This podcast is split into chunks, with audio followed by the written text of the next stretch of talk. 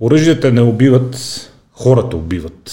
Чували сте го много пъти, виждали сте го много пъти в реалния живот и сте виждали много пъти в последните години ситуации, в които се сблъскват наративите за това дали всеки човек трябва да има свободата и правото да притежава лично оръжие или притежанието свободното на лично оръжие всъщност е проблема.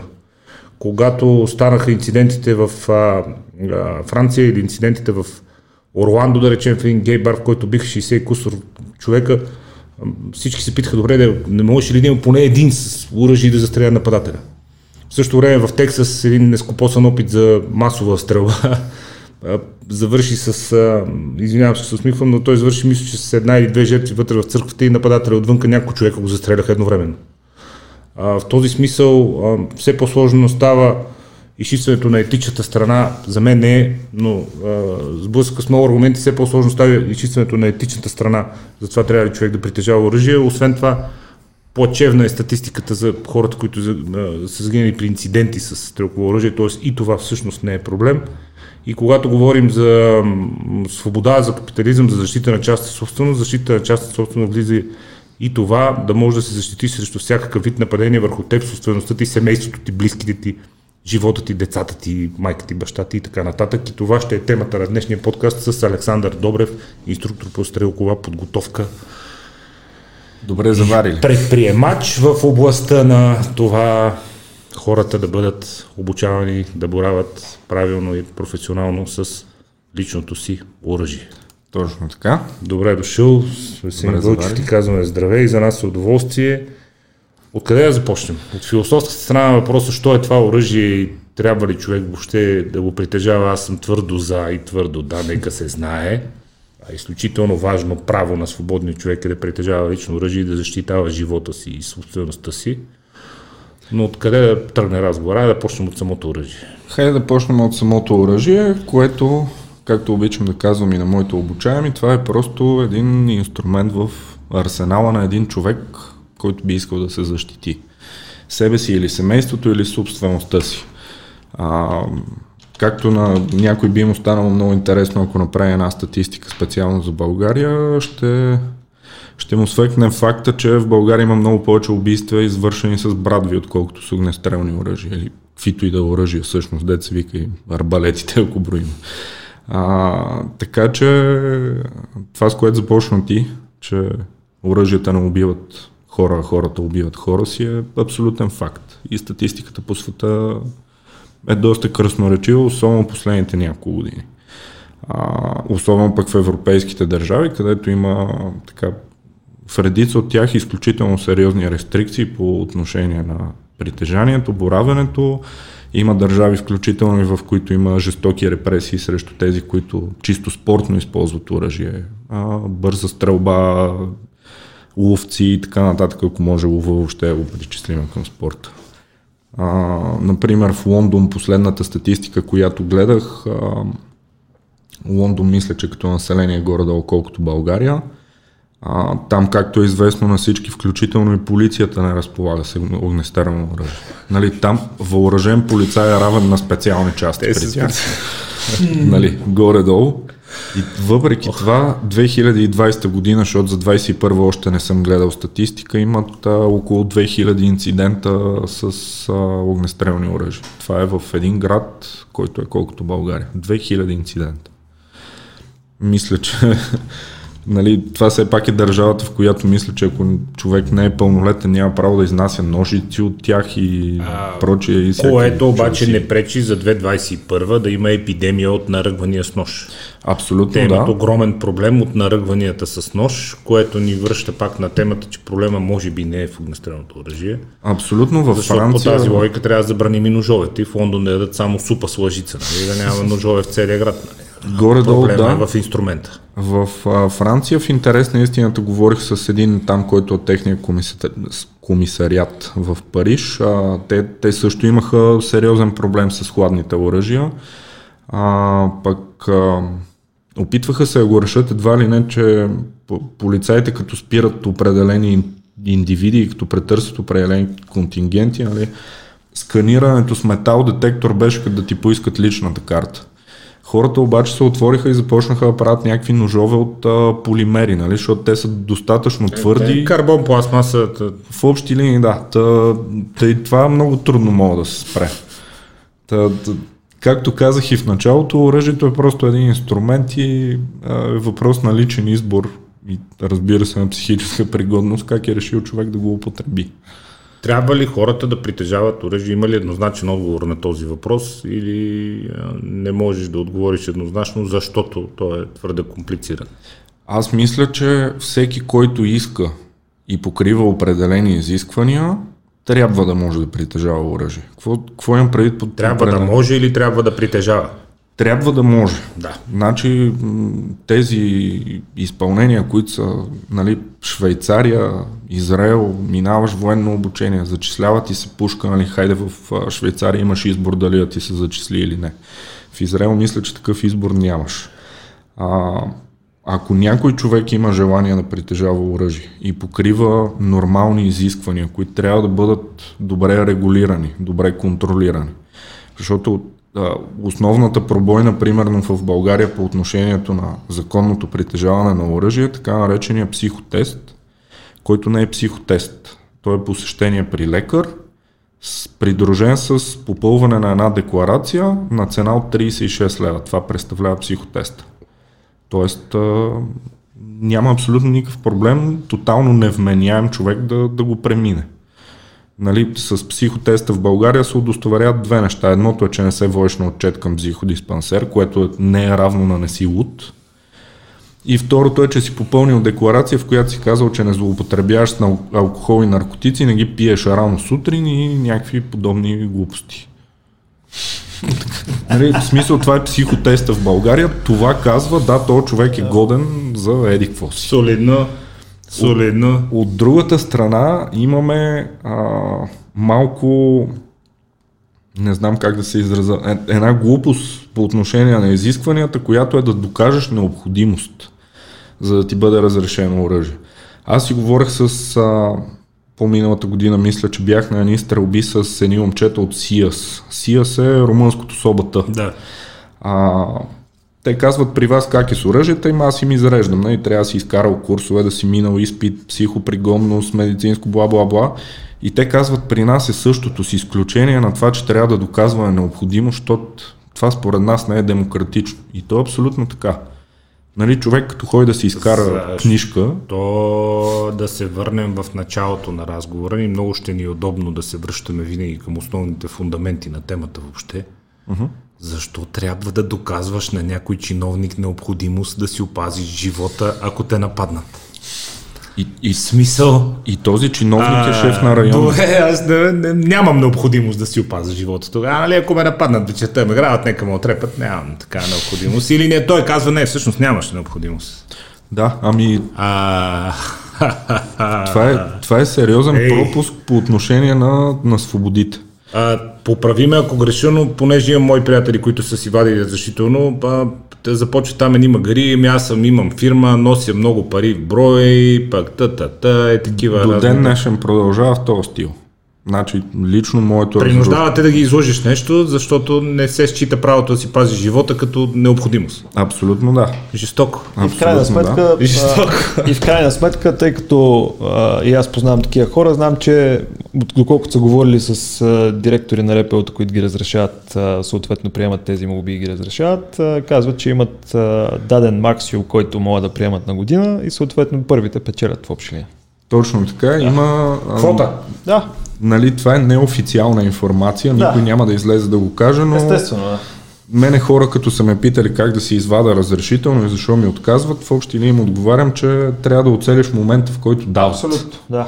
Нали, защото има момент, а, звъни примерно на редеверето шефа и казва давайте. Mm. След два месеца е не давайте. Запълнено е вече, не даваме повече това. Нали, което е какво да ви кажа? В смисъл, както тръгнах да обяснявам, все едно да отидеш в КАТ, да си представиш медицинското, това, че си завършил курсовете на БЧК, че си минал теоретичен и И да ти кажат, ние повече място в града за шофьори защо, нямаме.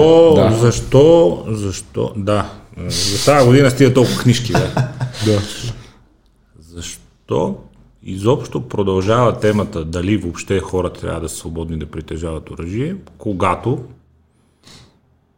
всичката статистика за битова престъпност, за нападения, за посегателства в страни като Швейцария, Израел, изобщо страни с, по, с изцяло либерализиран и почти изцяло либерализиран режим за притежаване на лично оръжие, сравнена с либералните, много странно, между другото, тези страни се водят авторитарни и консервативни, а в либералните всичко е забранено, то либерални означава свободни, смисъл... Интересен парадокс, да, малко се... Да, и в а, Съединените Американски щати разликата между щатите, като сравниш един Тексас с една Калифорния и Сан Франциско, например, където до 900 долара там не се счита за престъпление, те влизат и си грабят от магазините директно mm. и се обръщат и си тръгват, защото няма кой да го разследва. И ти гледаш на едното место хората как живеят и какво уважение имат към другия и какво поведение имат в обществото и как се отнасят към частната собственост, към правата на другия, към личната свобода на другия и към това да не преминават определени граници. Гледаш в свободните, либералните щати и държави какво се случва и се чудиш за какво въобще спорим, като нещата са очевадни. А, изглежда, че Значи по, по същество държавата не е структура, която обича да дава твърде много права на гражданите. Нали, това Всъщност това е голямата тема. Държавата да. срещу индивида. Общи линии да. В Европейския съюз а, така от години се надигат много антигън настроения. А, има там едни дами, които го започнаха този процес, мисля, че бяха от, или от Ирландия, или от Шотландия евродепутатки. Парадоксът беше, че тази дама, която нададе вой за антигън настроенията беше такъв репрезентатив от, а, от град в Ирландия или Шотландия, в който седмица преди това бяха разстреляли някакъв общински съветник с Калашников. В смисъл, нали, това тук в България не се е случвало, мисля, никога. В същото време дамата явно има проблем с оръжията. Не е имал необходимост да се защити човека и затова не е. Да, е, Европейската комисия, понеже среща изключително силен отпор от държави като Полша и Чехия, ще да кажа Чехословакия, а, защото те първо са доста така свободолюбиви като нас и второ имат а, немалко оръжейно производство и, и за вътрешния си пазар включително. Като нас. Като нас, само че ние нямаме за да. вътрешния пазар. А, се опитват в момента по някакви заобиколни пътища да направят а, безмислено притежанието. И какво се опитвам да кажа с това? А, опитаха се да забранат сериозни рестрикции да наложат върху спортните оръжия, което са нали, в немалка част са така наречените дълги оръжия, т.е. карабини. Като това, което гледаме. Нали? Да. Той човек спортува в момента. И а, това не им се получи. Сега се е надигнало едно, едно движение, което е за забраната на улов в боеприпасите, облечено като някаква екомярка нали, ще кажеш, че се изсипват някакви стотици, десетки метрични тонове олово в природата от боеприпаси. Страшно, а тирове. Да, и в някакъв момент, ако това успее да мине, това олово в тия боеприпаси, което всъщност сърцевината на боеприпаса е олово, защото е тежко, лесно е за обработка, трябва да се замести с някакъв друг метал, което ще произведе ефект, че един патрон за карабина от 90 стотинки ще стане 5 лева, пример, или 3 лева става голям проблем с трълбата. Нали, чисто хората ще почнат да си правят Финансов сметка. Натиск, да. Искам ли да се занимавам с този спорт? Да, искам. Аз обаче на една стрелба трябва да давам по 300 лева. Аз не мога да си го позволя. Не, няма да се занимавам. Аргон няма да въобще да тръгвам по пътя да имам карабина. Да. Или каквото и да е. А, Те ще стане значително по-скъпа от голфа стрелбата. Ами да, тя... Е, значи, Мега най-скъпия спорт. Е, една такава пушка и сега с оборудването по нея струва 20 хиляди. Да. И по принцип си да. Нали, Уил Смит сигурно може да си я позволи. Тук в България не е особено много хора. А, и с един изстрел в рамките на 5-6 лева и с заобикаращото оборудване. Още повече в България нямаме много а, всъщност не нямаме много, ние имаме едно-две места, на които мога да се стреля а, далекобойна стрелба, не е така наречената снайперова стрелба. Mm. И те и двете са собственост на Министерство на отбраната, които нали, да речем, че не са в възторг, когато някой иска да организира някакви мероприятия за стрелба, защото те хората си военни, не има работа да отдават стрелбища. Okay.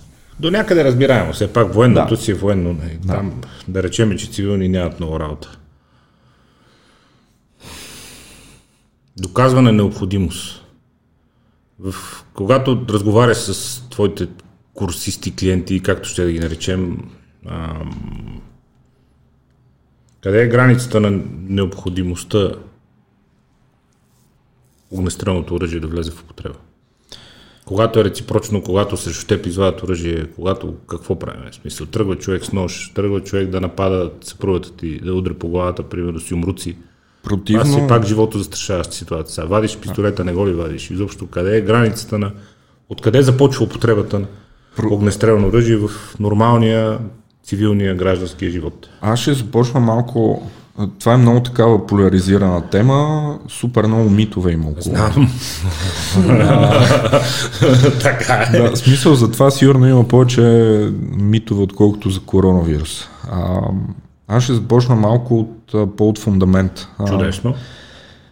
Истината е, че според юристи, според практиката, според присъдите или от неосъдителните присъди, които влизат в България в сила, се оказва, че нашия закон е прекрасно написан. Като казвам закон, имам предвид, разбира се, Конституцията като шапка на всички закони. И това, което касае употребата на оръжие и въобще самозащитата е така нумерирания член 12 от наказателния кодекс, така. който говори за института на избежна отбрана. Неизбежна отбрана е един изключително широк институт. Значи неизбежната отбрана не характеризира, не характеризира стрелбата по някой, който те напада. Много действия биха могли да бъдат неизбежна отбрана. Но стрелбата е част от тези действия. А, за много хора този член е неясен, като го прочитат. Истината е, че той максимално лаконично и просто се опитва да, да сложи някакви граници на това какво е неизбежна отбрана – защото в една дефанзивна ситуация може да има хиляди, хиляди, хиляди неизвестни. Тоест всеки случай на самоотбрана се гледа а, отделно и за себе си. Случай няма един с един. А, в същото време тия митове, които битуват за ако някой те нападне с отверка и ти трябва да го нападнеш с отверка, ама даже неговата, ако е кръстата, твоята също трябва да е кръстата, нали? Не мога да е права, защото е по-остра. Е, да, извинявам се, нямах под ръка. Да, да има, има... Аз извадих гайковерт. Има едно много интересно решение на Върховния съд от 73-та година. Значи Върховния съд 73-та година е сегашния Върховен касационен съд. Да. Тоест социалистическото ВКС. Да. Изключително адекватно решение, изключително подробно описано неизбежната отбрана какво е, а, кога може да се възползваш от нея и по-важното конкретно за този казус с отверките, който обсъждаме е, че а, препредавам го, защото не мога да го цитирам точно. Там пише следното.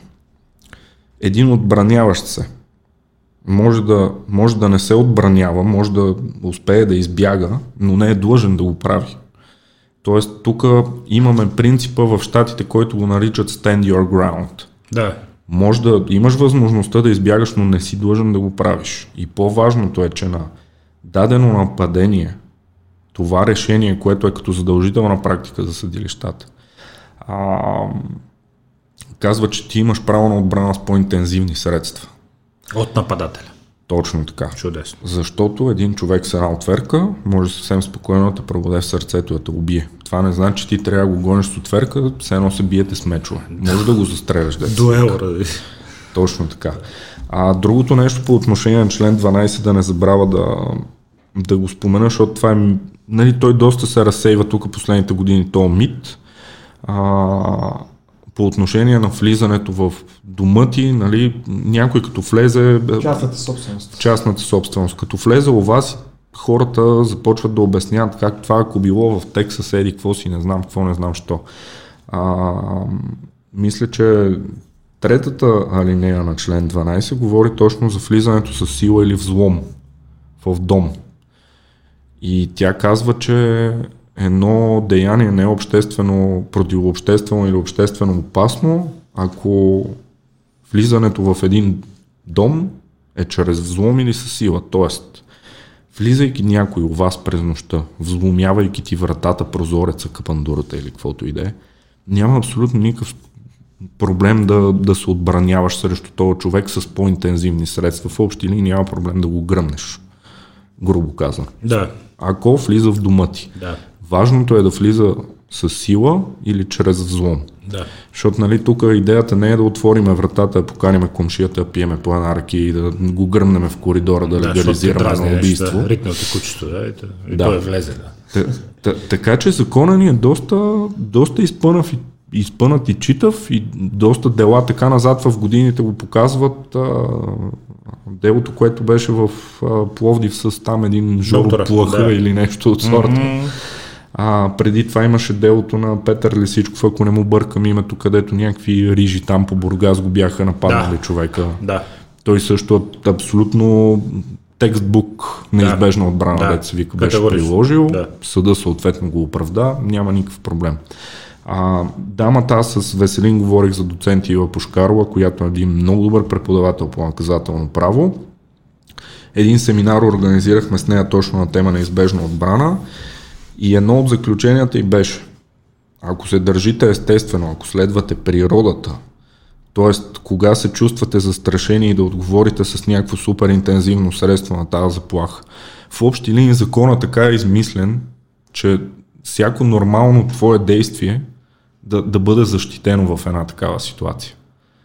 Нали? Защото човек, примерно, ако психиаса, ако се оплаши, ако изпадне в някакъв шок, той може да прекрачи пределите на неизбежното отбрана. Но това е упоменато в закона. ето ситуация. Семейство, мъж и жена, да речеме заради пътен инцидент, жената е карала колата, примерно. И несравнимо по-едър от съпругът и мъж проявява към нея физическа агресия.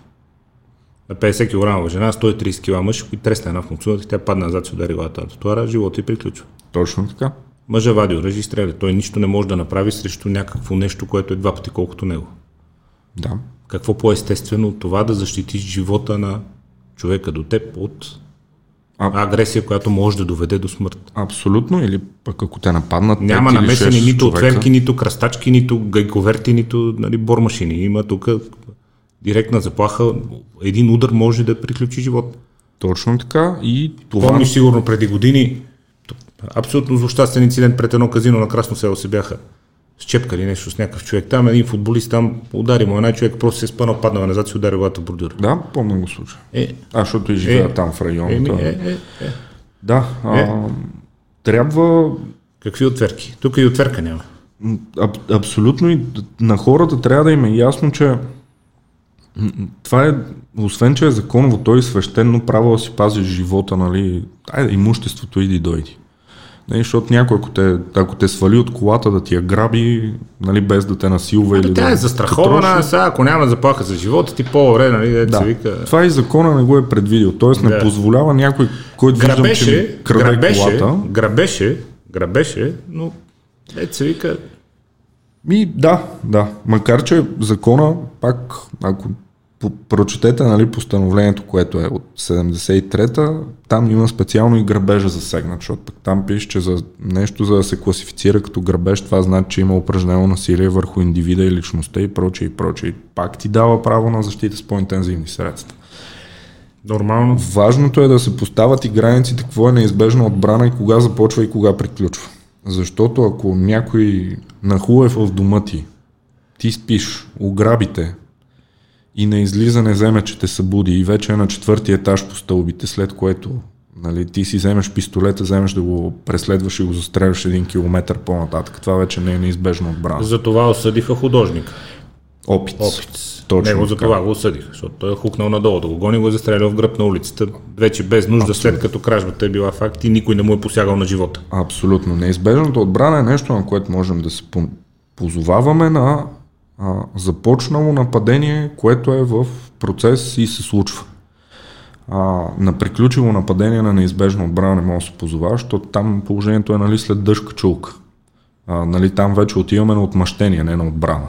Това е много добро обяснение и съветвам хората, да, които слушат, защото ние имаме много приятна и интензивна двупосочна връзка с нашите зрители и слушатели, за което за пореден път им благодаря, нали, но Запомнете го и това, нали, че оръжие се използва по време на нападението, а не след като е приключило. Да. След като е приключило вече не е самозащита, а отмъщение и сте абсолютно прав. Нали. Много проста и качествена формулировка. Като в закона има и една допълнителна формулировка, която е пак направена в интерес на отбраняващия се и то е, че неизбежната отбрана въжи при ако нападението е прекъснато, но може да бъде възобновено. Тоест, биете се с някакъв си там човек, удреш му една тупаница. Да, той, той пада, става той и тръгва пада. пак към теб. Да. Обаче може да стане и да тръгне пак. Да. Нали? Това е прекъснато нападение, което може пак, бързо да... Влизаме пак в хипотезата да. на... Нали, защото в противен случай мога да влеземе в хипотезата на ми то след първия изстрел не, тя прекъсна, не мога да се позова на неизбежна отбрана, ама то мога последва веднага втори, трети, пети, да. петнайсти. Да. Так, така че закона ни, противно на така общественото мнение, което по-скоро не го познава, за това, че не го познава, виновници са два. Първо, не се говори достатъчно от специалисти, а специалисти има много по-големи от мене в тази област. Да. И второ, хората отказват да го четат. Нали, обществото на някакви престъпления реагира импулсивно.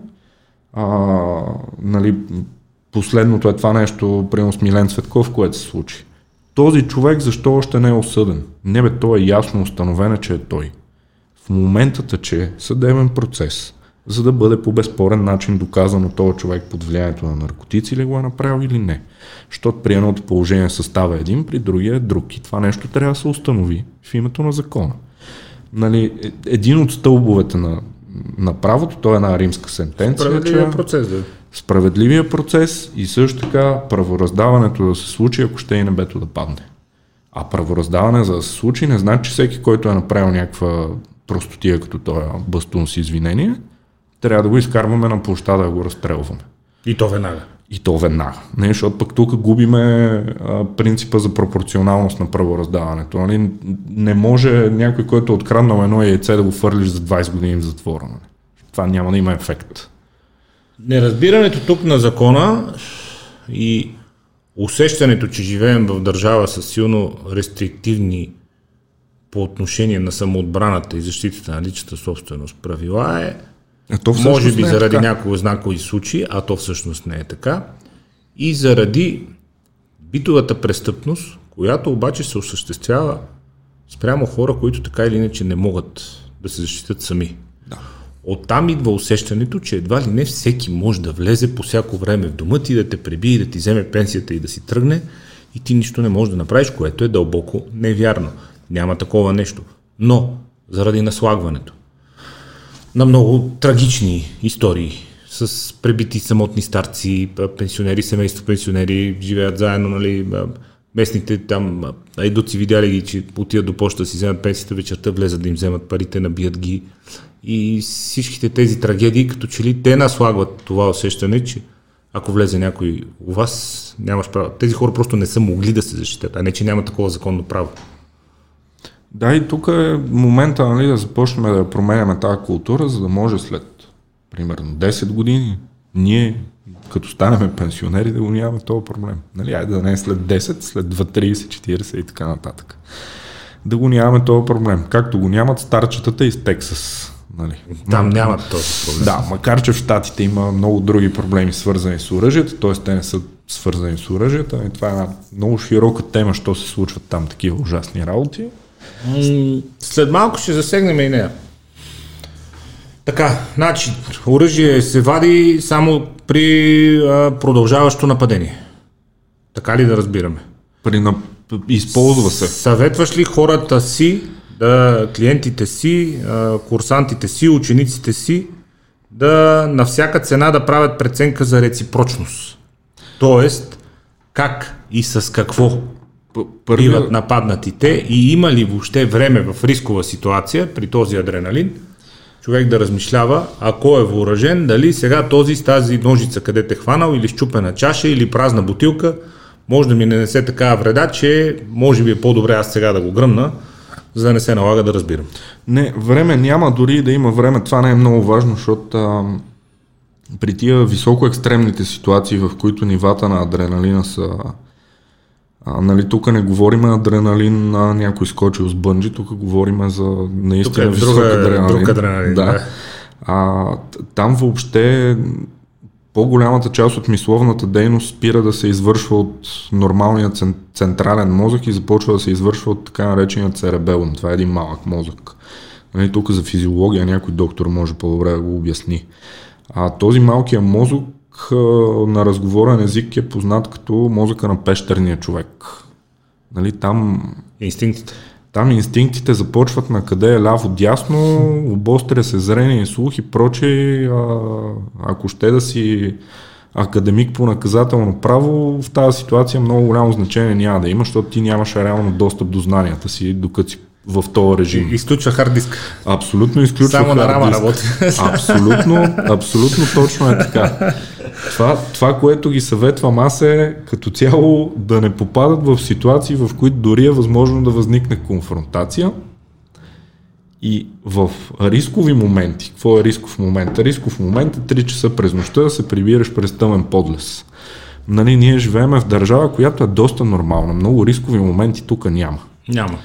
А... Те, чужденци идват и казват, ние бехме забравили какво се разхожда спокойно в центъра на града. Да. Тук, тук хората не се взривяват да. в центъра на града, няма гета, в които не се говори на местния език и полиция не влиза.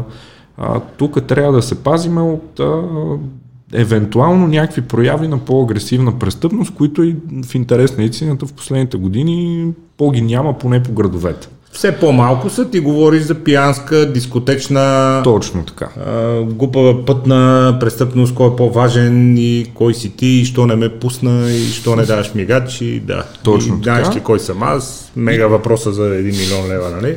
Разбира се, има хора, които са в повишен риск, които с работата си биха могли да засегнат или наранат някакви интереси. Те също трябва да са по-внимателни през по-голяма част от времето. А, така, като че, цяло живеем в спокойно общество. Като цяло живеем в може би една от най-прекрасните държави в Европа. И защо тогава трябва изобщо да доказваме необходимост, за да притежаваме оръжие, ако почувстваме нуждата да имаме такова, за да си пазим собствеността. Живееш в къща на село, ферма в полето, къща в малко село, най-близкият полицай е на 12 км, в смисъл, какво трябва да доказваш необходимост въобще, нали... А, абсолютно, пък и наличието на оръжията в едно нормално общество, подчертавам нормално, защото има и ненормално. Подчертавам като нашето. Ние всъщност сме изключително нормално общество. Абсолютно. А, нали, тук се вкарва тази доктрина, която, примерно, що няма трета световна война. Ами, защото ако някой нападне някой, се почва с едни ракети, да всичко приключва. Да, възпиращата нали? сила на врага.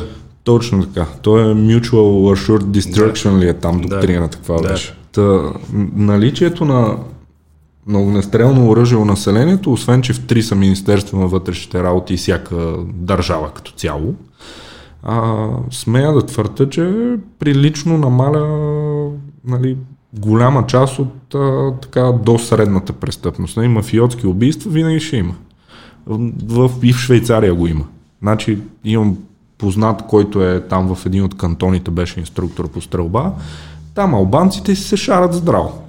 Не, нищо, че е Швейцария е най-прекрасната държава на света, албанците си се шарат здраво. Те като почти тия техните клановите войни там и да си отмъщават и такова, то върви през поколения без значение. Ако ще да са в центъра на Женева на езерото, колкото, не ги интересува. Колкото и да се отрепат, идват още 28 братовчета. Да отмъщават за предишните. Точно така. така че ако сме в едно нормално общество, каквото е гръцкото, българското, румънското. Абе, въобще оказва че на Балканите сме баячите ви хора, противно на световните разбирания. А, няма, не виждам абсолютно никакъв проблем в това да има повече въоръжени хора при едно стрикно спазване на процедурата там, където трябва да се спазва стрикно и за улеснение на гражданите а, при отпадане на някакви изисквания от сорта на това, което казах, доказване на необходимост. Да нали, да се обясняваш ти на някой за някакво твое право, не е окей. Има ли, е, има ли нещо, което според теб има нужда да се либерализира по отношение на режима на притежаване и съхранение на оръжие, след като вече ти е позволено? Ти истории с касата и с така, защото аз се сещам на Прима Виста за два инцидента от последните години. Единият беше някакъв пиянски инцидент, при който един биш политик, мисля, че го застреляха в Лозенец на някакъв пиянски скандал да, на игра на да, карти да. или един биш политик mm. застреля някакъв човек. Ма те там не стана ясно, той показвал ли му е нещо, демонстрации, спай, те са били мъртво пияни, се запивали mm. от дни там. Беше преди 6-7 години този случай.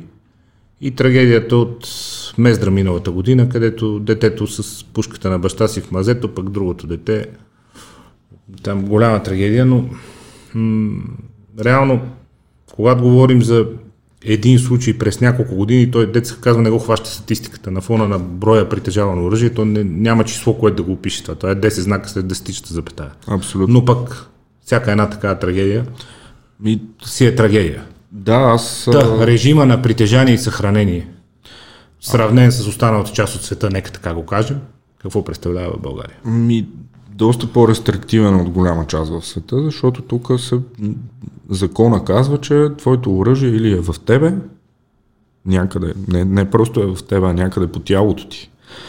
Между другото, може би голяма част от слушателите няма да го знаят това нещо, защото не са дочели чак толкова закона. Тия бананките, имаше едно време едни бананки, да се носят да. пиштоли в тях. Това нещо е неадекватно и на практика незаконно носене на оръжие. Защото оръжието трябва да е чрез кобур, трайно прикрепено към тебе и така нататък и така нататък. Да речем, че това е някаква мега голяма формалност. Относно съхранението, съхранението трябва да се извършва в така наречената метална неподвижна каса или шкаф. Тоест на нощното шкафче до главата ти и под възглавницата тия штурати от американските филми ги забравяме тук. Да, от законова гледна точка. Сега вече в днешно време има абсолютно всякакви варианти. Има такива шкафове, натискаш го, само ти хваща пръстови отпечатък, веднага пада да мога да извадиш пистолета и не знам си какво. Нали, штатите, знаем, там бивайки някакъв супер е, потребителски това, това пазар. Това ще да кажа, нали, смисъл на... Аз моментално си представям две ситуации, за да иллюстрираме нали, част от това, за което питам. Нали. Едната е ти си примерно с много гаджи вкъщи и с е, кажеш, сори, ама пистолета няма мърдане, разбираш? Да, да. Така че ще си спъс пистолета, защото закона казва, че трябва да ми е до тялото. Точно. Имам голяма сума пари тук, трябва да се, се пази. Да, ако ти убива нещо, съжалявам. За нали, съжаление. се леко на другата страна, аз е да кажа за стара, ако ти убива нещо, извиняй. Вариант 2, пистолета е в касата, чуваш шу през дъжда и кажеш, момент, и започва. Да, Къде ми е ключа? Само изчакай малко. нали, да ги плашиш тракането от каст. нали, е, Ясно е, че голяма част от хората това нещо не го спазват. Аз съветвам да много стрикно го спазват хората, които имат а, малки деца. А, защото малките деца да. са изключително да. любопитни. Да. А, да. Белята става лесно. Нали, а, аз на, на моя пистолет а, той е изключително фабричен, аз не съм много по тия модове и купуване на глупости и улекотени спусъци.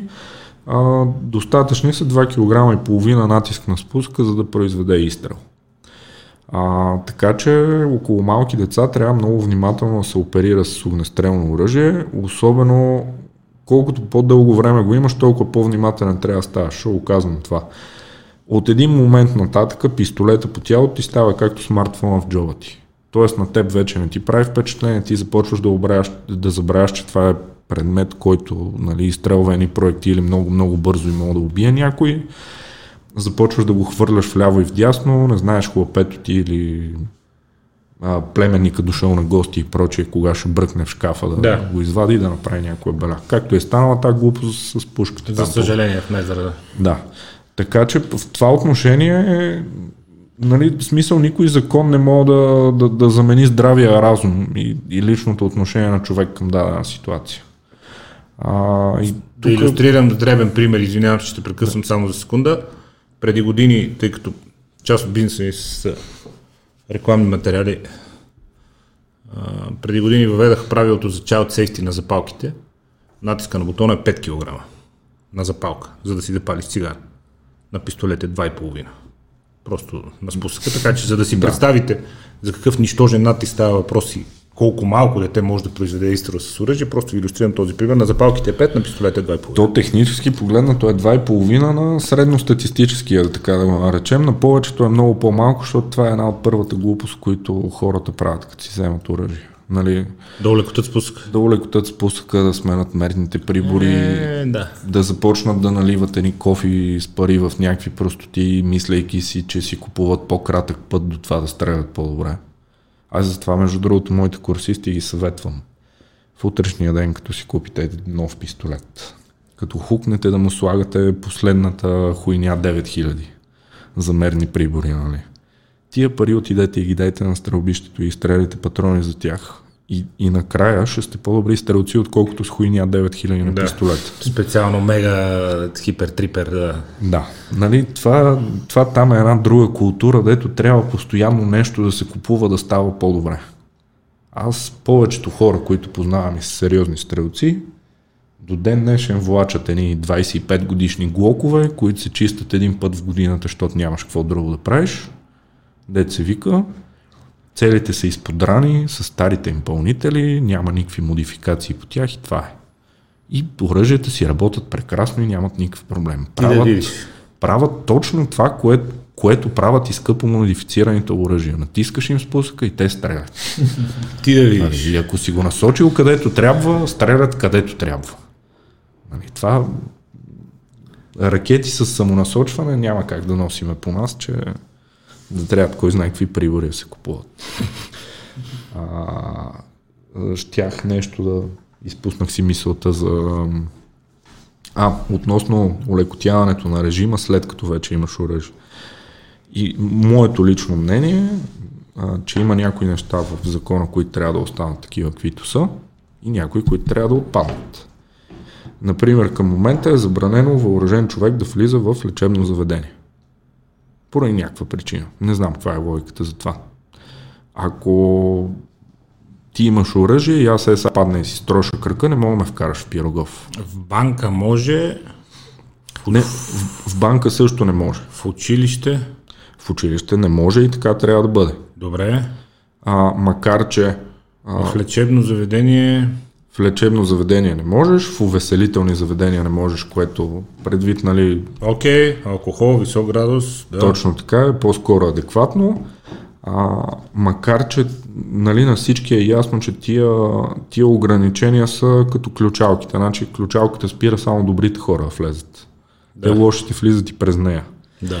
А, нали, тук пак се връщаме на това, че просто човек трябва да проявява здрав разум. А, но а, това с влизането в болничните заведения, аз лично го изпитвам на собствен гръб като проблем, защото като ми се обадат в два на обяд, че дъщеря ми е дигнала температура в детската градина и аз искам да я заведа на лекар, нали, чисто законно, това означава, че трябва да мина през къщи, да си остава оръжието, да си да взема детето си да. и прочи и прочи.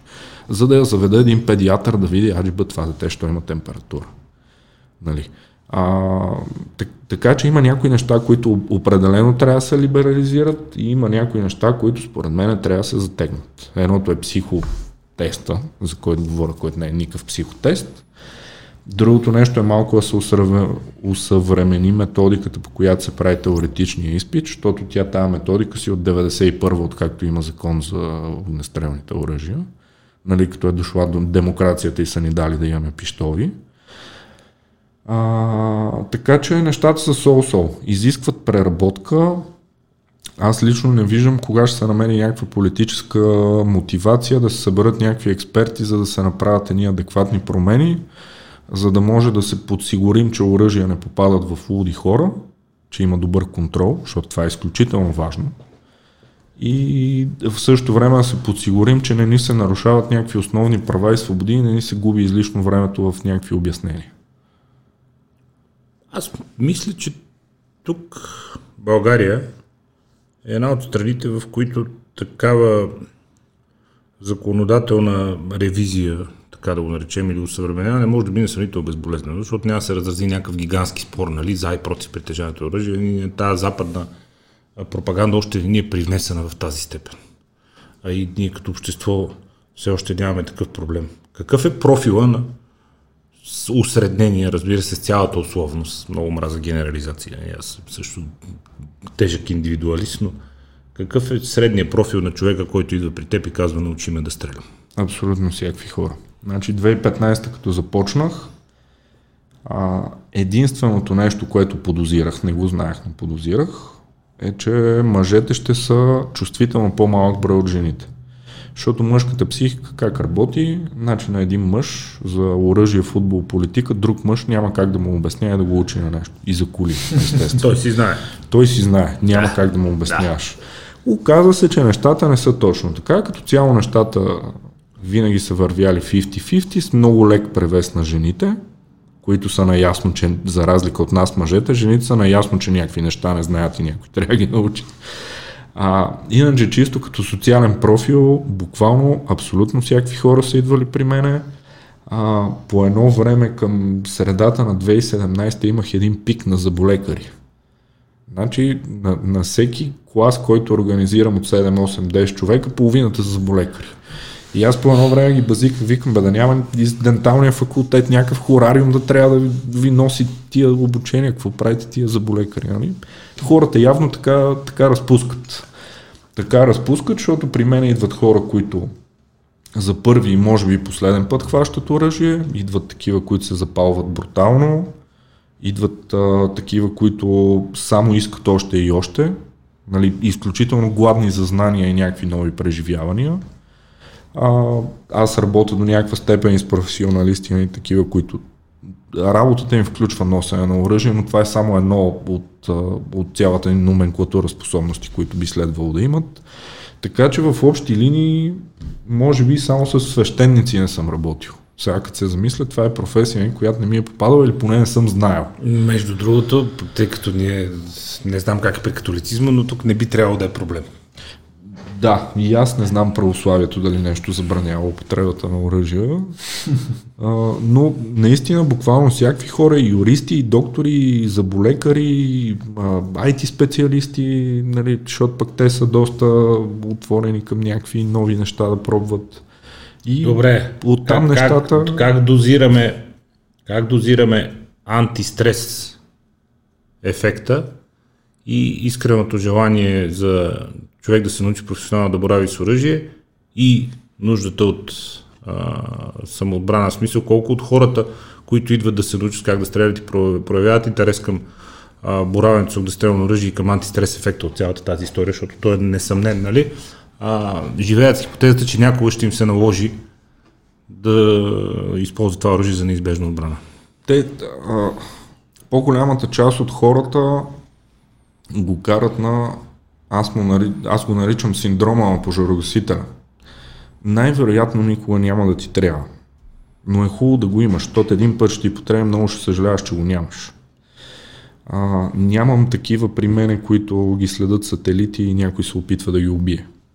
Нали, при мен въобще процеса по записване и начина по който се провеждат мероприятията много филтрира типа хора, които идват нали, екшен герой, че съм имал, имал съм. Изстрели зад гърба си, че съм чувал, чувал съм. Нали, това е бойното, бойното кръщане на всеки един инструктор по стрелба. За първи път, като си чуя изстрел зад гърба от някой обучаем, който малко, малко му се е дигнал нали, адреналина и, и се е сетил, като е гледал Джон Уик, какво е правил yeah. той. Първият изстрел зад гърба, много така, той е малко първия секс, да не кажа, че е малко по-вълнуващ. Помни се. Да. Иначе, тъй като време трае не се едно и също. да, но, но... Така е погледнато. Помни се, помни се, първи изстрел зад гърба на инструктора се Така помни. е погледнато. А, има хората напоследък много обичат така да, да събират знания, ако мога така да се изразя. А, мене ми е много приятно, като влеза в една зала да видя защото моите обучения винаги почват с теоретичен час. При мен няма добър ден, влизайте там и почваме тупаници шутове. При мен се говори в началните курсове за какво оръжието, как работи, какво е балистика, какъв ефект оказва един изстрел, едно попадение върху човешкото тяло. Като влезеш в една зала и видиш едни обучаеми, дето очите им са на 150% и ушите, така като на немски овчарки, ти ги виждаш това, че са хора, дето са жадни за знания. И ако вземете ги повлече им харесва, то е малко като наркотик. Започват повече и повече да се интересуват, започват да искат да стрелят с дълго оръжие, започват да искат в намалена видимост да се учат да стрелят. Започват да искат а, правни семинари да посещават. Въобще увлича ги брутално някаква част от хората. Има хора, които идват, виждат, окей, ме, това беше един-два забавни дни, не е моето, снимат се с удостоверението и хуахо. Да, Супер, да, минава. Няма, базата става и си заминава, живи здрави. Няма проблем, да. Им, имам един много типаж, те са малък процент хора, които евалата им за което, предимно са жени, изпитват панически страх от оръжие и идват абсолютно сами да си преборят страха. Аз съм имал курсистки, които са се разплаквали по време на практическата част. Никой от тях не съм оставил да я научи нещо. Говориме, психологстваме, обясняваме се, че страха идва само от непознанието и от нищо друго. Хващат оръжията, треперат, ронат сълзи, стрелят, няма проблем, тръгват си щастливи, че са преборили днеска нещо, което ги е мъчило последните 15 години. Защото е абсолютен факт е, че има хора, които изпитват а, панически страх само при вида на оръжие. Майка ми е такъв човек, например. Тя хич не е хепи с това, което се занимавам аз. Нали, тя дете се вика на филм, като види оръжие и става лошо. Така че трябва да се уважава и тази част от обществото, нали, защото никой не е длъжен да му харесва и да приема това, че ние искаме да носиме пушки. Никой не е длъжен нищо. Нали? Си длъжен си единствено да. да не пречиш на другите. Там нататък не си длъжен да харесваш каквото и да било. Точно така. Далеч съм от мисълта, че трябва да правим някакви такива политически изпълнения, като в щатите, дето Second Amendment. Там има така наречените open carry щати, в които можеш да си носиш открито оръжието и те си ходят с карабините, с ремъците по центъра на града там. Да. Нали, това, това са някакви глупости пълни от две посоки. Първо, чисто не е окей за хората около тебе, ти им вреди, защото на някой мога, не му е окей да вижда оръжие. Второ, чисто тактическа гледна точка е пълна простотия, защото последното нещо с някой нападател, което искам да знае за мен е дали съм въоръжен или не. И предпочитам да мисля, че не съм. Защото да. иначе си губа тактическото предимство. Да. Не го знаех, но да, звучи абсолютно логично. Ами... Между другото, с случая с оправдаването на Кайл Ритенхаус сега е точно такъв. Защото когато започнаха тия малумни протести на Black Lives Matter и почнаха да ломят градове и стана случая с Кайл Ритенхаус, хората живееха с мисълта, че това е някакъв бял расист, който с незаконно оръжие е застрелял трима чернокожи на протест на чернокожи. Да. Така. Действително. Само че. само че. Фактически до тук вярно. Само, нали? че, Но... само че се оказа, че няма нищо вярно. Защото Кайл Ритенхаус е образцово дете от семейство, което излиза да пази собствеността с законно притежавано и законно заносене дългоцевно оръжие по законите на този щат. И преминавайки в самоотбрана срещу трима бели, един е сериен изнасилвач, другия е а, някакъв а, откачен протестър там с 3 метра дълго досие, а, тръгва да го напада и да го удари с скейтборд в главата, нали? И той в а, институт на неизбежна отбрана, ама емблематична, да, прострелва трима души, от които един или двама загиват, другия там е ранен в болницата, нали? И после в съда си казва, да, аз го нападнах, в смисъл, не... Афектирах се от това, че се разхожда с оръжие, аз го нападнах. Да. Един тръгва да го удари с скейтборд главата, нали? което си е смъртна заплаха. И не. доста се обърна цялата история, но едно от безспорните неща е, че той е имал право законно да излезе и да си защити отвън собствеността своите и на съседите си, и на своите съграждани с дългоцевно оръжие. Не съм сигурен дали защото е ловно или за по някаква друга причина, но е законно там да се носи това оръжие на улицата. Да, там... От 17 годишен младеж. Там няма проблем с това нещо и тук в България не е така. В България за употреба, охрана, самоохрана и прочие, самоотбрана може да се носи само късо оръжие. Да. И ние тук нямаме право да носиме дълго оръжие за неща различни от а, спорт и лов.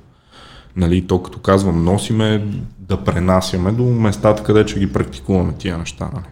Защото да, не, ти не можеш да тръгнеш тук от... Не можеш да се опашеш с карабината, защото ти имам на състезание по IPC. метрото и се тръгнеш към Витоша с пушката на гърба. да, къде отиваш? Отивам, ще тренирам, ще ходя на състезание по IPC. Нали? Не, на ходилника на стробището. Отивам и се качиш метрото с пушката на гърба. Така, не, да. Малко... За, за щастие тия, тия картини в България ги няма и хората се държат нормално. Той, той закон им го налага.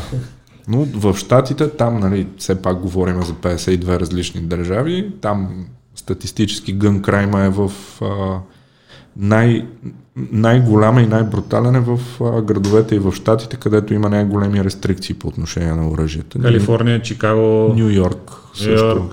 Нали, Нью Йорк, там мисля, че и нощ нямаш право да носиш на улицата, което не пречи да има наръгвания и прострелвания колкото ти искаш. Нали.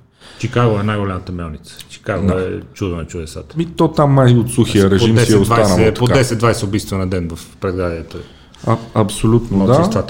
А, то това е малко като в Швеция, които са... Швеция е доста антигън държава, нали, но и, и те са с... Я виж Веско за Чикаго а, от огнестрелно mm-hmm. оръжие, статистиката за жертвите 2020-2021. Брутална полза. Хиляди най-вероятно. Mm-hmm. Хиляди mm-hmm. най-вероятно. Mm-hmm. А, така че връщаме се на това, с което започнахме. Оръжията не са проблема, хората са проблема, някакви политики са проблема, правораздаването е проблема, контрол до, няк... до някаква степен е проблема също. При положение, че тук има умерено либерален режим за притежание на оръжие и общо взето статистиката ни, историята и разговора, който водим с теб, се базира на някакви наистина много единични случаи през много години назад. Може ли да кажем, естествено пак генерализирайки, естествено изключвайки определени инциденти, трагедии, за които много съжаляваме, нали?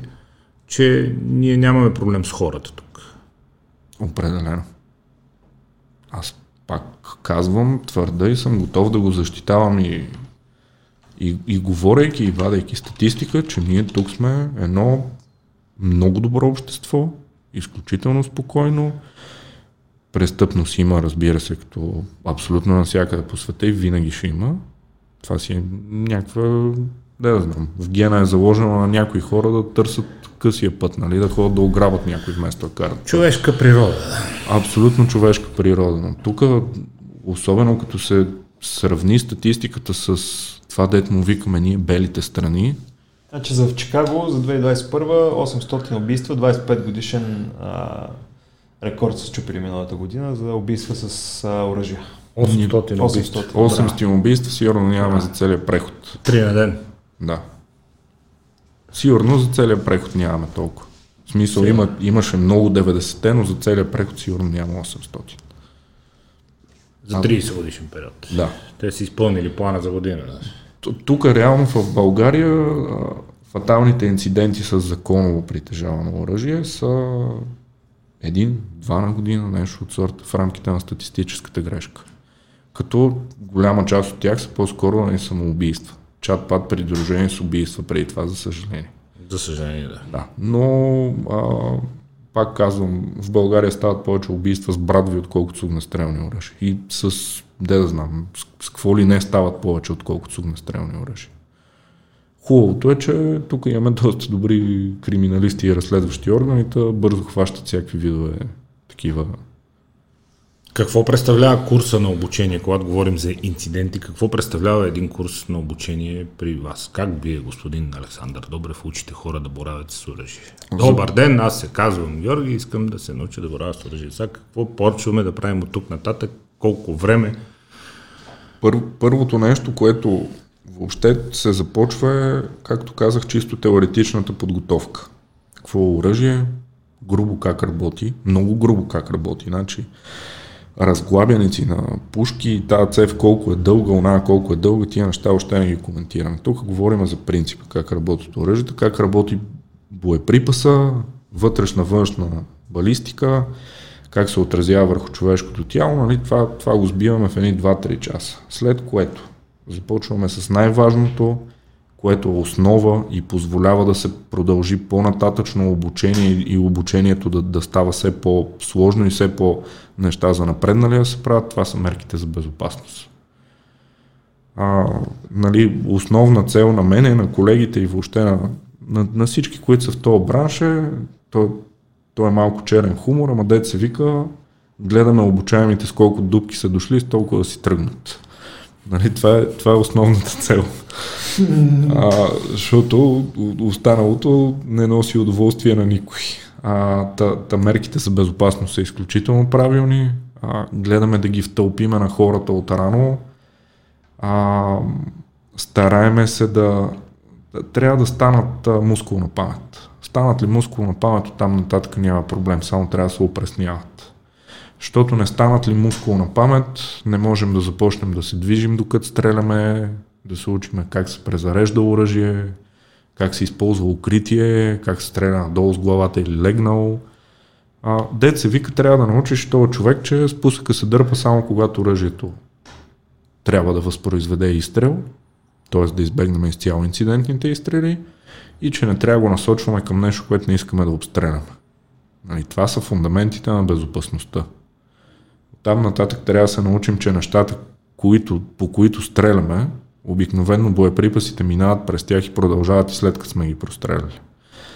Защото аз си говоря с много обучаеми, че изключително е трудно, особено в някакви такива публични места, да се прецени употребата на оръжие, защото обикновенно хората, които трябва или искаш да простреляш, са много по-малък брой от тия, които не трябва да простреляш. Да. А средностатистическия боеприпас като 9 мм. Така погледнат.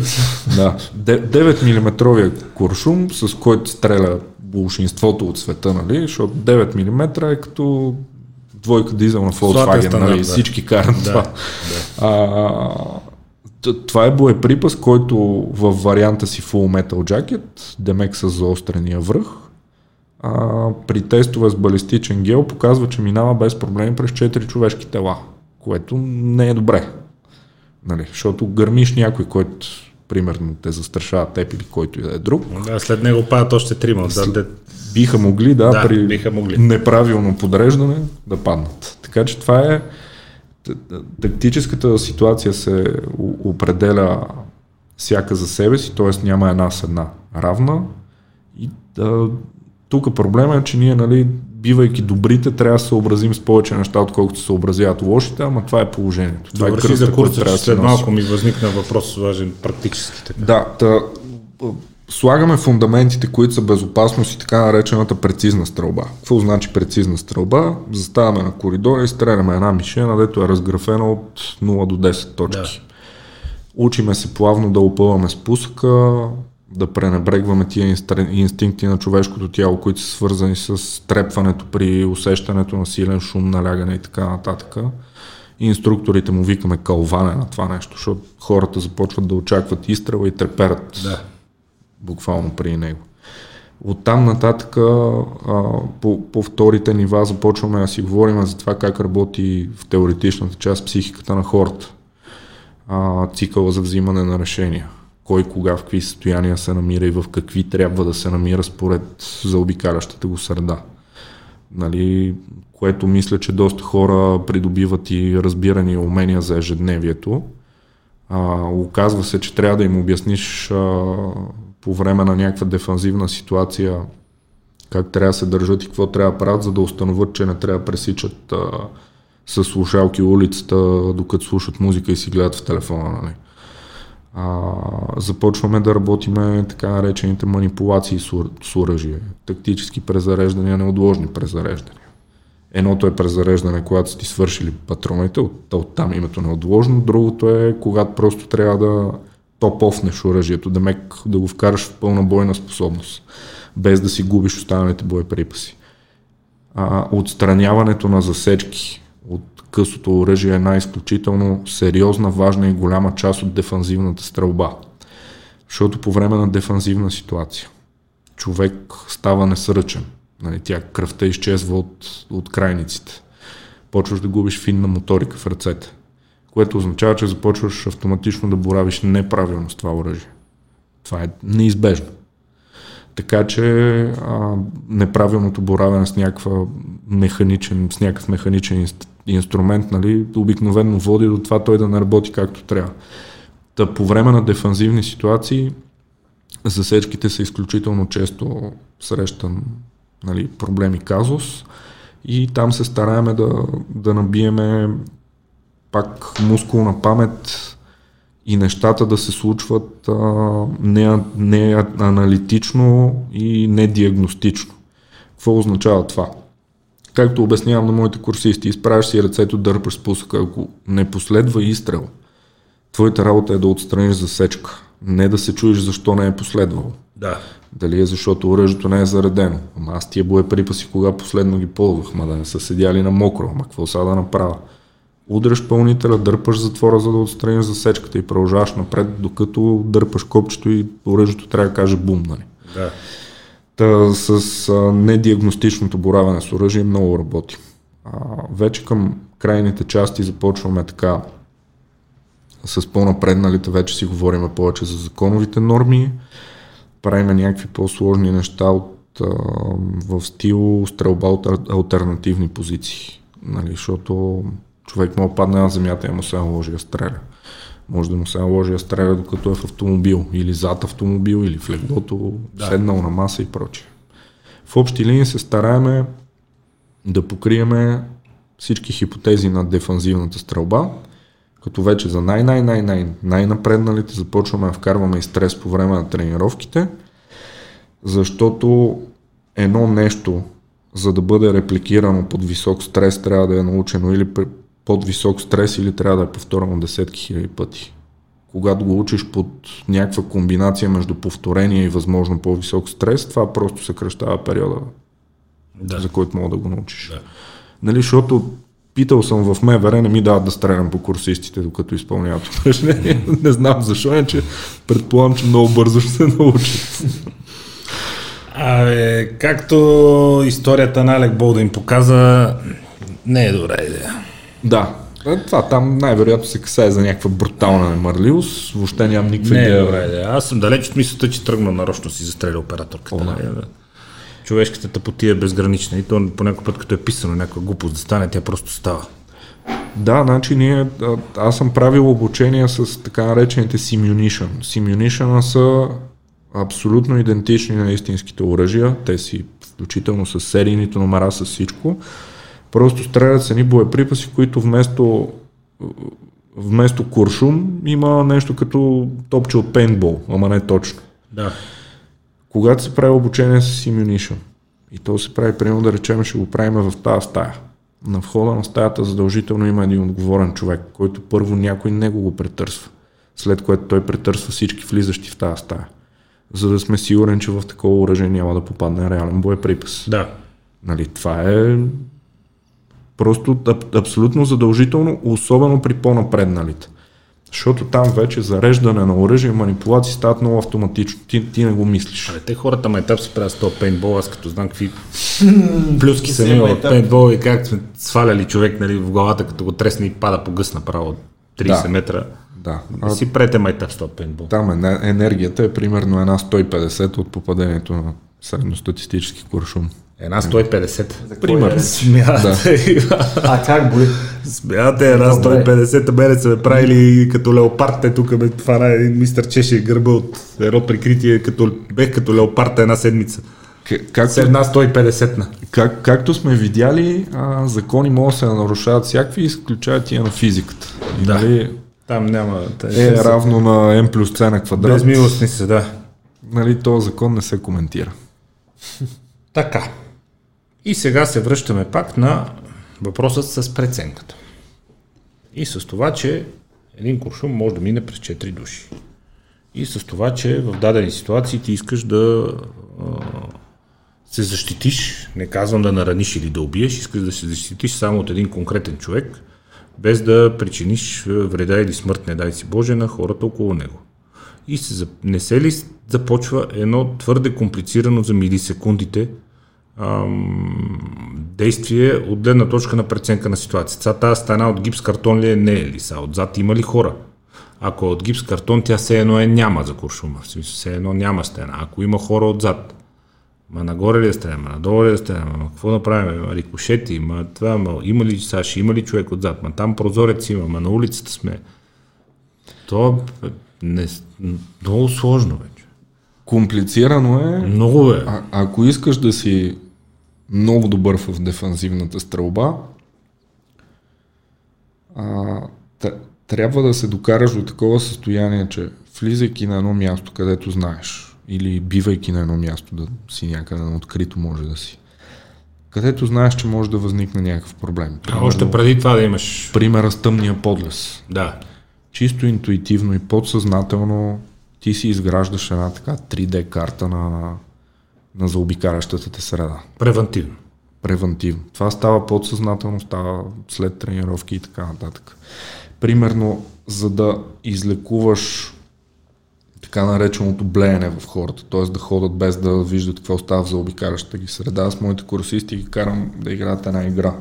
Влизате с един приятел в мола и си казвате на вратата брой всички хора с червени половери, които си видяли с червени тениски, с червени горнища. Да. На излизане да видим кой е преброил повече. И това ги учи доста, доста добре да оценяват за обикалящата ги среда. Стават една идея по-наблюдателни, без да са някакви истерици нали, с тия foil head. Това е много нали, важно с вниманието, защото, извинявай, че те прекъсвам, на курсовете за пистови мотори на Калифорния Супербайк, това ни препитваха, нали, на кой завой е фотографа, Изключително. На кой завой е била жената маршал с зеленото яке, на кой завой, на кой завой е бил мъжа маршал с червената шапка, защото трябва да отвориш погледа и да не си конска пация, да, да следиш цялата установка. Това, е, това което казвам, то не е важно само за стрелбата. То е важно като пресичаш улица, като караш ага, автомобил. Ага, ага. Нали, ага. за ежедневните Да видиш, неща. че идва камион от разклона и може би не те вижда. Точно Пример. така. Точно така. Така че малко или много се придобиват everyday умения, да се вика. Дет може да си ги ползваш всеки ден, без да осъзнаваш, че ги ползваш. Нали? далеч съм от мисълта, че някой трябва да е в постоянно състояние да си мисли, че някой иска да го убива и прочее и прочее. Макар, че има такива хора, нали, да. които живеят в повишен риск. За съжаление, сигурно. По една или друга причина. Да са живи и здрави. Да. да са живи и здрави, да, стига да са в рамките на закона да продължават да правят това, което правят, защото има много такива противно на общественото разбиране. А, между другото, общественото разбиране, предполагам, знаете какво е за въоръжените хора, или са полицаи, или са престъпници. Средно положение няма. Нали, мене, някой като му стане известно, че имам оръжие, автоматично смята, че съм полицай. Бога ми за щастие не изглежда да съм престъпник. Да, явно, за по-добрия вариант. Това ще ти кажа. И пак от двете крайности, тая е по-добрата. Да. Тая е по-добрата. Благодарен съм за което. Аз никога през живота си не съм работил в МВР, например. А, да, трудно е, да, връщайки се на, на това, за което говорихме. Преценката. Трудна е преценката. Трудна е преценката, но в крайна сметка това е преценка, която в по-голямата част от случаите значи ще живееш ли или няма да живееш. Тоест никой не може да очаква да е лесна тази преценка. Става въпрос за живот ти в крайна сметка. Ако се стига до употреба на оръжие, живота ти би следвало да е сериозно застрашен, за да го правиш. Това, това са стените, за което казваш, ти е голям проблем. Коя от гипсокартон, коя от бетон. Да. Нали, но в крайна сметка, а, пак казвам, стигайки до преценката ще живея или няма да живея, няма как се очаква да е лесна тази преценка. И нали, ти вече си изпаднал в някаква супер екстремна ситуация. И нямаш времето да е да. кой знае Като... колко прецизна въпросната преценка. Най-добрият вариант е човек да прави всичко възможно да не изпада в такива ситуации. Нали, аз се опитвам да проповядвам антиконфронтационна философия. Нали, това, че мога да набиеш някой или да го гръмнеш или да го надбягаш или каквото и да е, не значи, че трябва да го правиш. Защото в крайна сметка а, никой не знае как отнемането на човешкия живот ще се отрази на, на неговия за в бъдеще. Аз познавам достатъчно на брой хора, които им се е налагало по служебен път да го правят и в България, и в чужбина по мисии. А, има хора, за които това не е проблем. Има хора, които вече никога не са същите. А, няма как да знаеш преди да ти се случи как ще ти се отрази. Това е един доста сериозен риск. Как те слушам по-добре да не разбираш? Ами да, да. Най-добрият вариант е да не разбираш, защото от здравия разум, психически здравия човек не би следвало да може да живее лесно с мисълта, че е отнел човешки живот. Нали? При всички положения, дори да не му навреди тежко психически, то със сигурност ще му окаже влияние за доживотен период от време. Какъв е превентивният ефект от това да покажеш, че притежаваш оръжие, защото едно от клишетата, които хората, които не сме толкова навътре в темата, е, нали, никога не бъди пистолет, ако не си готов да го използваш, защото и на теб като извадят, ти ще трябва да стреляш и ако не си готов да отрепеш човек от среща, не дай да вадиш оръжие. Аз съм фен на тази доктрина, която Труман ми беше казал. Speak softly and carry a big stick. Да. Нали? А, един единствен път ми се е налагало да си изваждам оръжието в такава гражданска Житейска цивилна ситуация. среда. Това беше един господин, който малтретираше нещо жена си в един подлез на булевард България. И така спречкахме се. Той тръгна явно нещо. Нещо вади от якито си, нещо да ме, да ме плаши.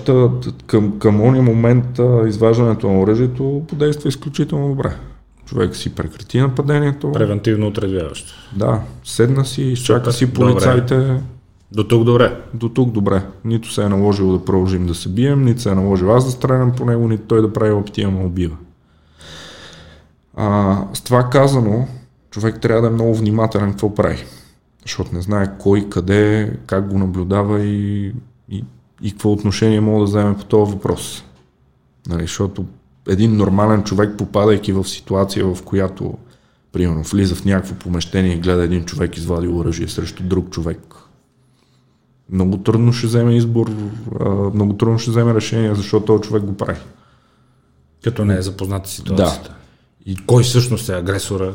нали, ще стане едно такова мексикански... Кой всъщност е лошия? Мексиканска ситуация ще стане. Нали, ще се наизвадат едни грозде.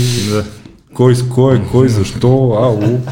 Така че това абсолютно категорично и определено трябва да е последното нещо, което предпоследното, което трябва да направиш е да извадиш оръжие и последното е да, да го употребиш. Защото нали, тук и Холивуд е виновен до някъде, хората гледат филми, излиза там детектива, убива пет човека, прибира се вкъщи, пие едно уиски, малко му е Да, тегаво, гледа нали? футбол, да. Да, малко му е тегаво. детето поиграят си. Тегаво му е на следващия ден се продължава. Да. Нещата въобще не са така. Изпадаше, изпада се в абсолютно тежък шок след употребата на оръжие, дори и без да си отнел живот. Само при употребата. Не може да не си оцелил никой. Самия факт, че си стрелял по някой те вкарва в тежък шок. Това е неизбежно. И говори за здрав разум, в крайна сметка. Защото иначе отиваме към социопатия, психопатия и разни Да. други такива Да, весели да. заболявания. А, така че пак казвам, хората трябва да са внимателни, защото закона чака да ги провери дали са били прави, вътрешния им глас ще ги проверява дали са прави. Въобще от, от там насетне целия живот може да се промени, ако не си бил прав. Така, добре. Изваждането на оръжие е добре. Употребата е ясна, че може да нанесе непоправими щети върху живота и на употребяващи оръжието и на потърпевши от тази употреба. Да върнем крачка назад. По-нарано в разговора, когато говорихме за Кал Хаус и за носенето на дългоцевно, открито носене на дългоцевно оръжие, каза ам, това другия да види, че аз нося оръжие, ми отнема тактическото предимство Да. да кажеш, че си въоръжен в житейска ситуация, преди да извадиш оръжие, като превенция към започващи се меки форми на агресия. Ело отвънка се разбереме, сега ние сме четири човека тук и сега ще пребиеме смисъл. Да кажеш, не се занимайте с мен, въоръжен съм, отнемане ли на техническо, е, тактическо преимущество, е, добър ход ли е, недобър ход ли е, какво би посъветвал човек в такава житейска ситуация, когато може би той разчита, че самия факт, че носи оръжие, ако бъдат известени потенциални агресори, може би още в съвсем начална фаза ще предотврати. Не, Някакво посегателство. Защото не знаеш някой от агресорите дали не е въоръжен. Не знаеш а, доколко е с всичкия си. Има хора, които това няма да го приемат за заплаха, ще го приемат за предизвикателство. Което само единствено може да ескалира ситуация. Ще ги агресира допълнително. Да. Ти ли, че ме плашиш мене с оръжие Б? Да. Особено тип хора, нали, които ти казват, ела да се разберем, те по-скоро ще го приемат за, за предизвикателство това нещо. Нали, елате го набиеме то, той е въоръжен, нали, това са допълнително Още по-яко, да. Бонус да. в клуба да. на дебилите това е плюс 10 точки, нали, примерно, нещо от сорта. Така че не трябва да се манифестира по абсолютно ня... всяк, някакъв начин, според мен. Той в закона е забранено. на обществени места се носи само скрито оръжие, т.е. открито, да. запасано през... Не, не, открито. То въпрос е да кажеш имам, иначе то е скрито някъде в теб, не се вижда. Не. Чисто тактически не е правилно това нещо. Не, Добре. Ти, ти да кажеш, че имам, то е равно на да го покажеш. Добре. Или някой от среща, пак казвам, да се амбицира да види дали не блафираш, или пък да се амбицира да се бори с тебе, защото видиш ли си някакъв по-такъв противник. Добре, още крачка назад връщаме. Не казваш нищо, но скрито носиш оръжието си, така че да се види, че носиш оръжие. Да. Знаеш за какво говоря, има подобен тип а, а, служители в охранителни фирми, които се занимават с лична охрана и така нататък, нали? Те спазват закона, то е покрито под якито е или под ризата и така нататък, но се вижда от космоса, че човекът е въоръжен. Това съм коментирал с много а, хора, които са извън бранша и които са цивилни, включително съм си правил и експерименти. Хората, които виждат други въоръжени хора, докато носят скрито оръжие, са такива, които носят оръжие. Значи единици са хората, които са извън тия среди или не притежават оръжие. Които ще обърнат внимание. Които ще обърнат внимание. Нали, защото то, то оръжието не е много лесно за криене, освен ако нямаш връх на дреха. И аз, аз съм им пуловер, ако се изправя на някой, ще му направи впечатление, че нещо да. вдясно там. Има нещо там, да. да. Но това, ако, ако въобще не го коментираме и влезе в един магазин, 99 и 15 деветки след 10 запета, няма да, да има прави впечатление. Че имаш нещо на кръста. Да. А, нали, сега още повече тук последните години влязоха има някакъв тренд на по-миниатюрни минималистични оръжия, с едноредови пълнители, нали, вместо така да върват патроните, върват само в един ред, което Да, те има разни PCM-чета и такова, те са като въшки, Точно, на половината на телефона. Позволява да са много лесни за, за така нареченото скрито носене, но на повечето хора е абсолютно истина, че не им прави впечатление. Защото нали, те не носейки, как да им направи впечатление, това е все едно на не шофьор да му прави впечатление някой как кара, нали, докато да. се вози при него. Да. Грубо казвам. Тоест това го приемаме за някаква вътрешно ведомствена по-скоро в общи линии, да. Закачка. Да. Като... Нали, ти, ти имаш, ама и аз Да. да. У- огромна част от хората, които носят оръжия, айде огромна не, ама дете се вика почти половината и те няма да забележат, ако някой носи оръжие. Просто защото те го носят служебно, по задължение, нещо от ги влече, нещо от са преценили, че трябва да го имат. Привилегировали ли са това отношение незаслужено държавните служители, пазителите на реда, които кобурите им са отпред, отгоре, върху униформите? Да, разбира се. Значи това... И то е с цел, предполагам. Абсолютно с цел по-бърз достъп. А, може би в миналото е имало и все още има нали, някаква, някаква идея и доктрина да се манифестира какво има като оборудване един човек. Нали, не е лошо. Пак не е с лошо, да. Да, Нека. в никакъв случай не е с лошо. Нали? Те в крайна сметка са униформени тия хора. А дали са привилегировани, от гледна точка на... Ми, не, не, не са. Що да са? Добре. Нали, е майстор на строежа, колана му с инструментите е пак така. Да. Това Значи един и ние не го мислиме дали с Теслата си резне пръста, нали? Най-вероятно няма, защото е професионалист това, което прави. Точно така, нали? Тук пак се връщаме на това, че ако имаш оръжие си или престъпник или полицай, значи това пистолет на колана на полицай е един от всичките му инструменти. Ако го питаш, нали, кое ползва повече химикалката или пистолета, отговорът е ясен. Една химикалка ползва повече. Нали, той има белезници на толкова, има палка, има стоп палка да спира автомобили. Фенерче, е, Фенерче, гумени ръкавици, нали, защото те ходят на всякакви супер приятни ситуации. Кавички, да. Да не се налага.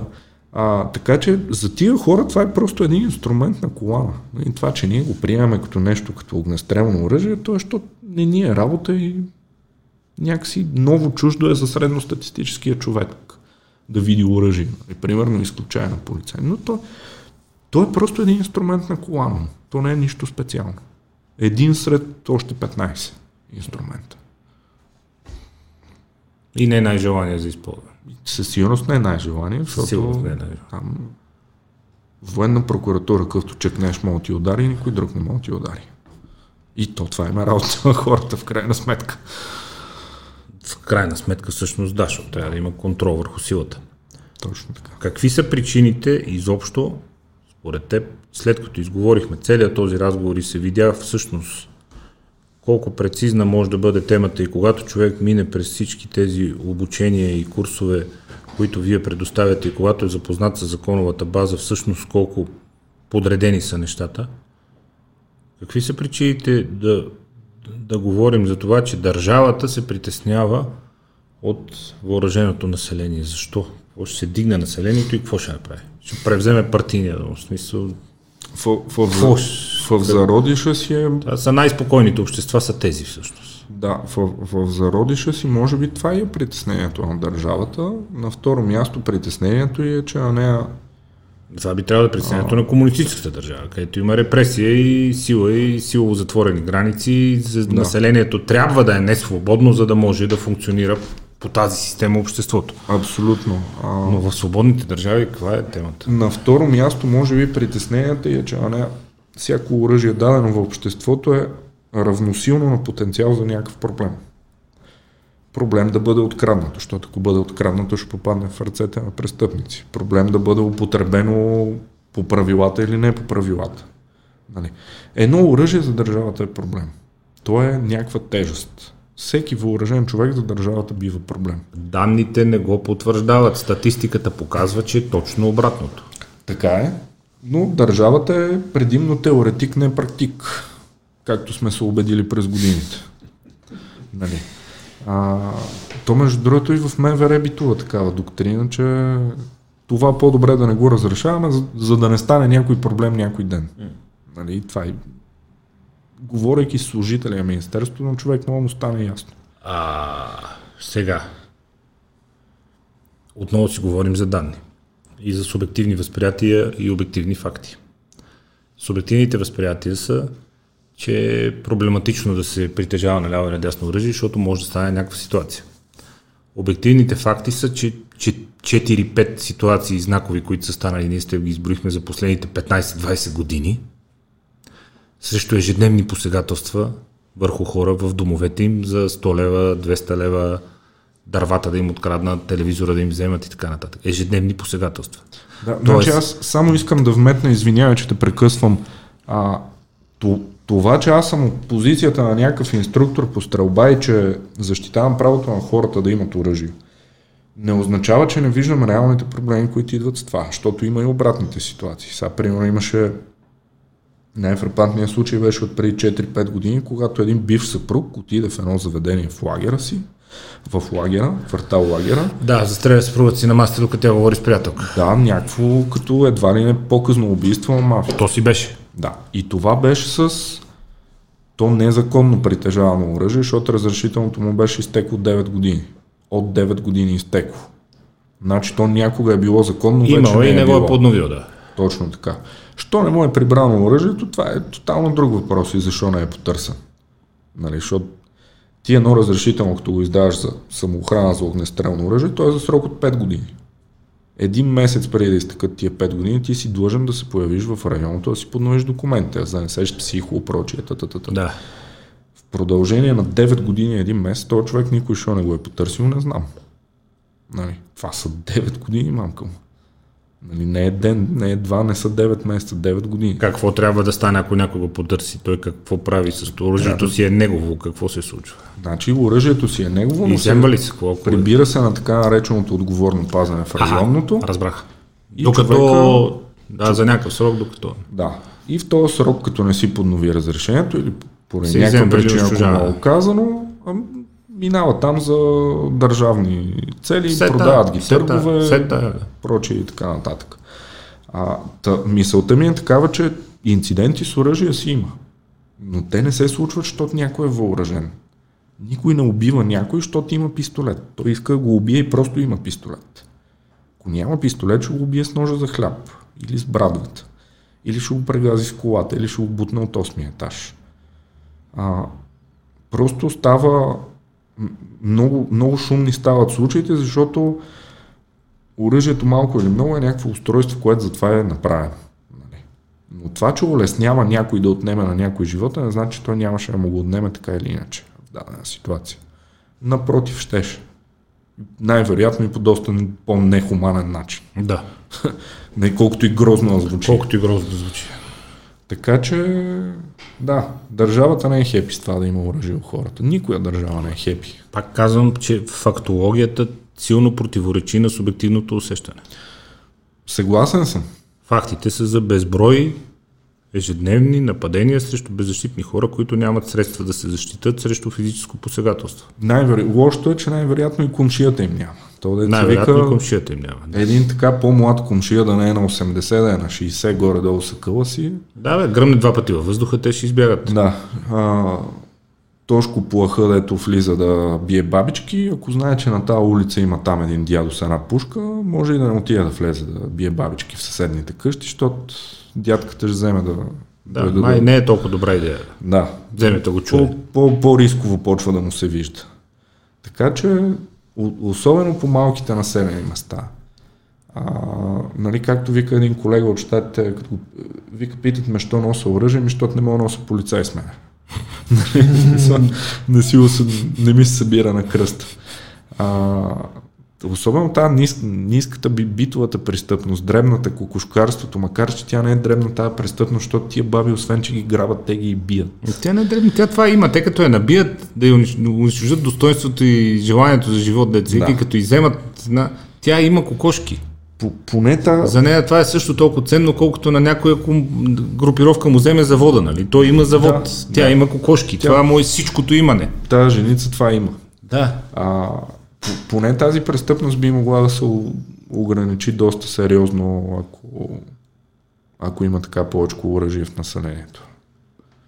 Нали, като пак казвам, далеч съм мисълта, че трябва да минаваме на схемата по супермаркетите, да има промоции на пушки и да се влачат а, патрони с палета и да мога да правим каквото си искаме. Това в никакъв случай не би следвало да е така. Това е крайност. Абсолютна крайност, да. Крайностите никога не са довели до нещо добро. Макар, че противно на общите разбирания, нали, хората мислят, че в Штатите има много масови престрелки, убийства и прочее, защото има много оръжия, смея да твърда, че не е така. Нали. Хората, дето ходят да трепат деца по училищата, не ходят, защото имат пушки те ходят, защото така са решили, защото са невменяеми, защото са някакви олигофрени, луди хора. Просто имат и пушки. Иначе ще го направят, както го правят по Франция и по Германия. С нож, бомба. Качва се на ренталската баничарка, минава през пешеходната улица, прегазва 10 човека и това е. Сета. Пак мога да ги убие.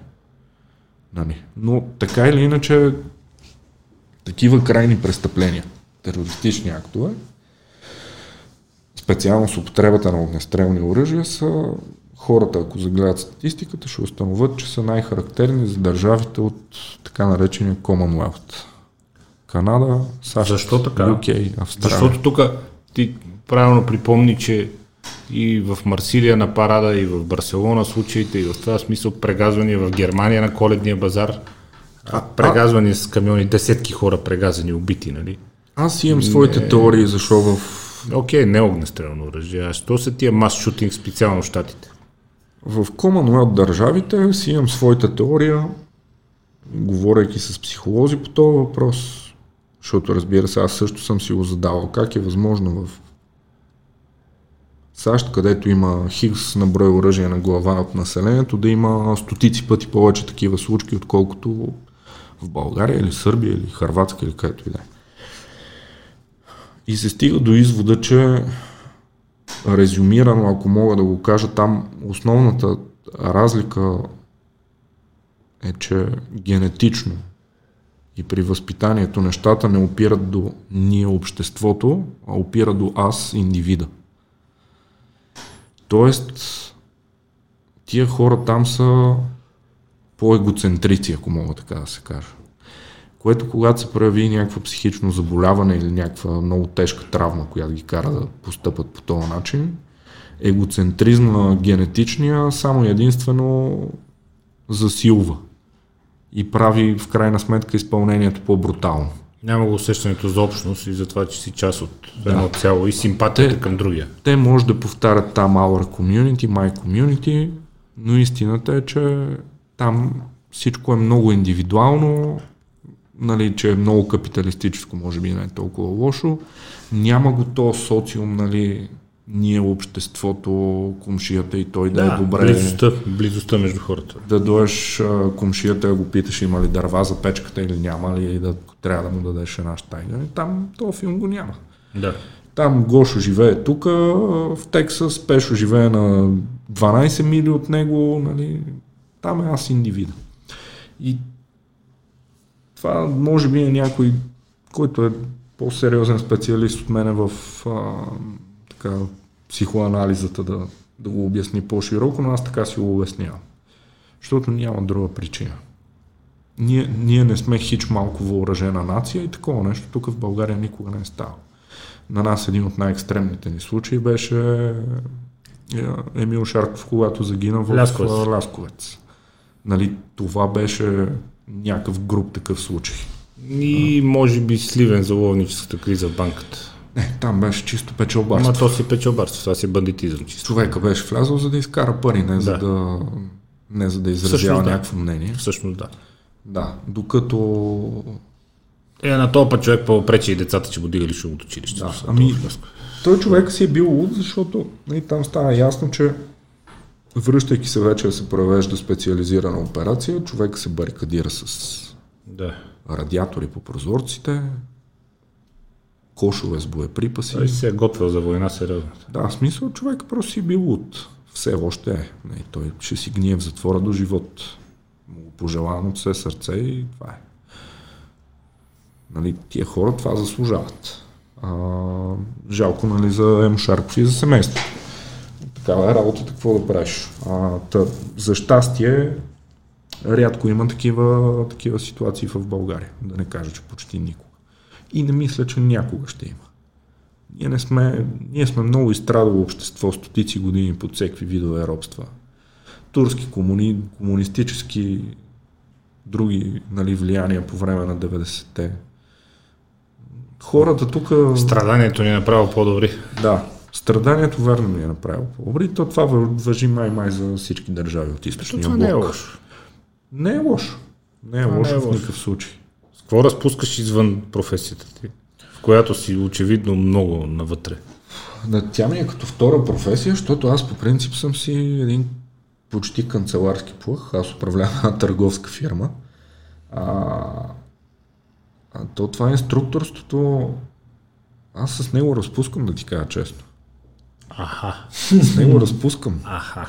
С него ми е хубаво, защото много често го казвам на моите курсисти. Значи, едно е да дойде някой охранител, който някой го е пратил, че трябва там нещо да прави с някакъв инструктор. Друго е да дойде някой, който е дал от парите си, от времето си и отива с желание там. Гладен човек за знания да го върнеш, това е едно на жаден вода да откажеш. Просто не е човешко. И аз с това разпускам, иначе отделно старая се да спортувам доколкото мога. Последните няколко месеца неуспешно.